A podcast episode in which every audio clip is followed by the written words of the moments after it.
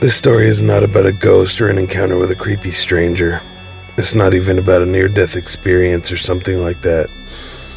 As a matter of fact, I was never in danger during the event I'm about to tell you. Nonetheless, it's a disturbing memory that I will carry with me until the day I die. I grew up in a small city, the kind of place where you could barely call a town if it wasn't for the sheer number of people living there. Downtown was only a couple blocks long, and in the middle was one of the biggest buildings in the area. It was a local movie theater named after the city. I remember going there when I was very young, about seven years old, and watching the first Pokemon movie.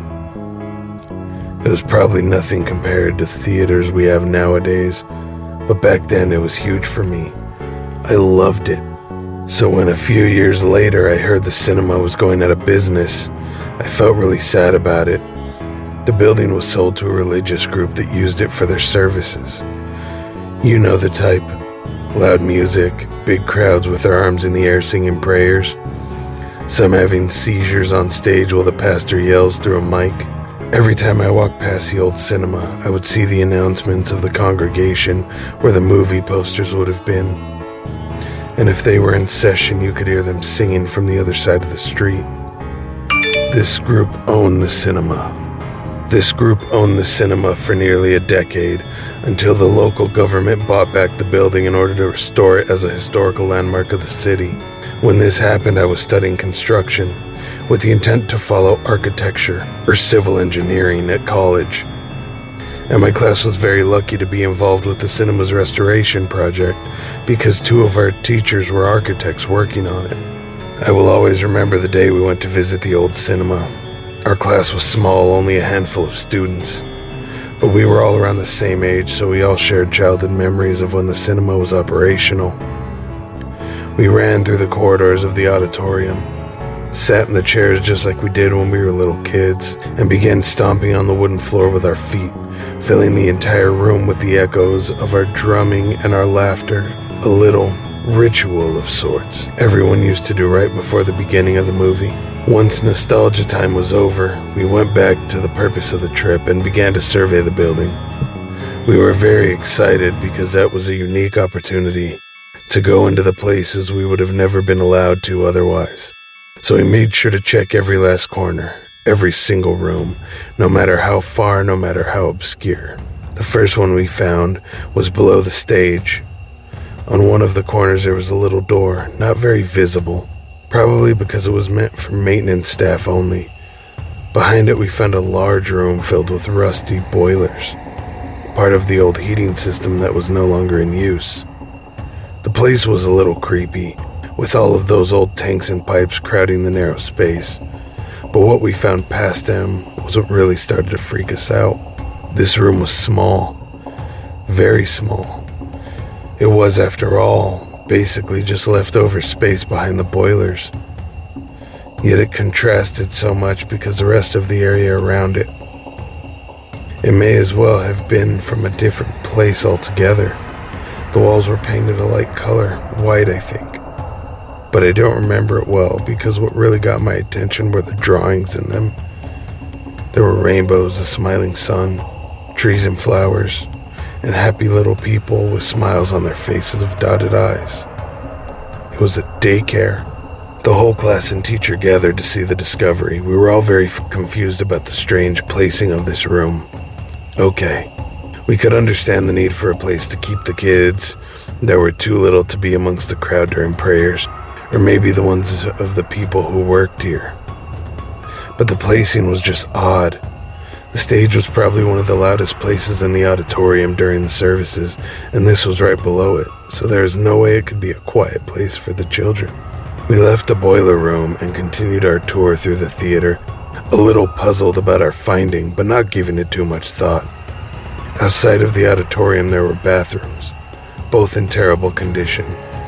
The ticket sales booth and a huge set of stairs that led to a mezzanine in the auditorium. Half of the seats were totally ruined due to water leak in the roof. And I curse these people for not taking proper care of the building. With that part done, All that was left was a projection room on the third floor. Behind the ticket booth, there was a door that led to a spiral stair. I don't remember how tall it actually was, but it must have been over 10 meters of metallic steps without a single resting spot. I wasn't exactly an athlete, but I could walk several kilometers with no problem. And I rode on a bike to and from school every day. Yet by the time I reached the top of the stairs, I was exhausted. And I wasn't the only one. All of my classmates complained about how hard it was to walk up there. After a short break to catch our breath, we moved on to explore the third floor. It was roughly a narrow passageway with a couple of divisions to form different rooms. But it was more than enough for what it was made for. The first room from the stairs was a storage deposit, probably where they kept the movies and other equipment and except for some trash, it was mostly empty. Second room was the one we were all excited to see the projector room. The old machine that was so big that it was still there, and there were even some pieces scattered around it. It was quite a piece of history, and we were all very thrilled to check it out, so no one really bothered to move on to the very last room until we were about to leave. And there we saw it again there was a train in this one instead of a rainbow. Something written on it in big, colorful letters. Something about Christ. I can't remember it well. The drawings were a bit old, the paint slightly peeled from the walls, but the colors were just as cheerful as you would expect for a place where children play. My heart sank to my stomach as I came to the realization of what the place really was. The one behind the boiler room serving the same purpose. I took notice of how isolated the room was, literally the furthest away you could possibly get from anyone else.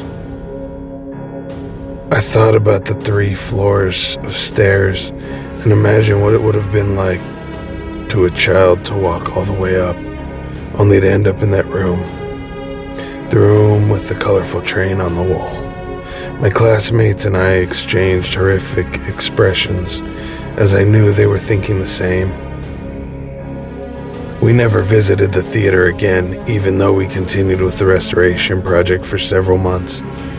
And we never talked about those two rooms.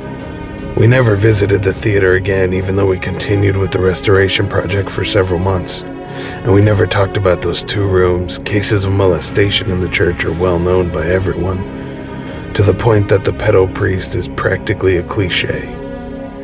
But this is the kind of thing you think happens in some place far away in another city, even in another country. You never imagine it can happen in the very same town you live, place where you grew up, in the same building where you once watched a Pokemon movie when you were seven years old. It just goes to show you that you can never trust the history in anything until you get to experience it for yourself firsthand.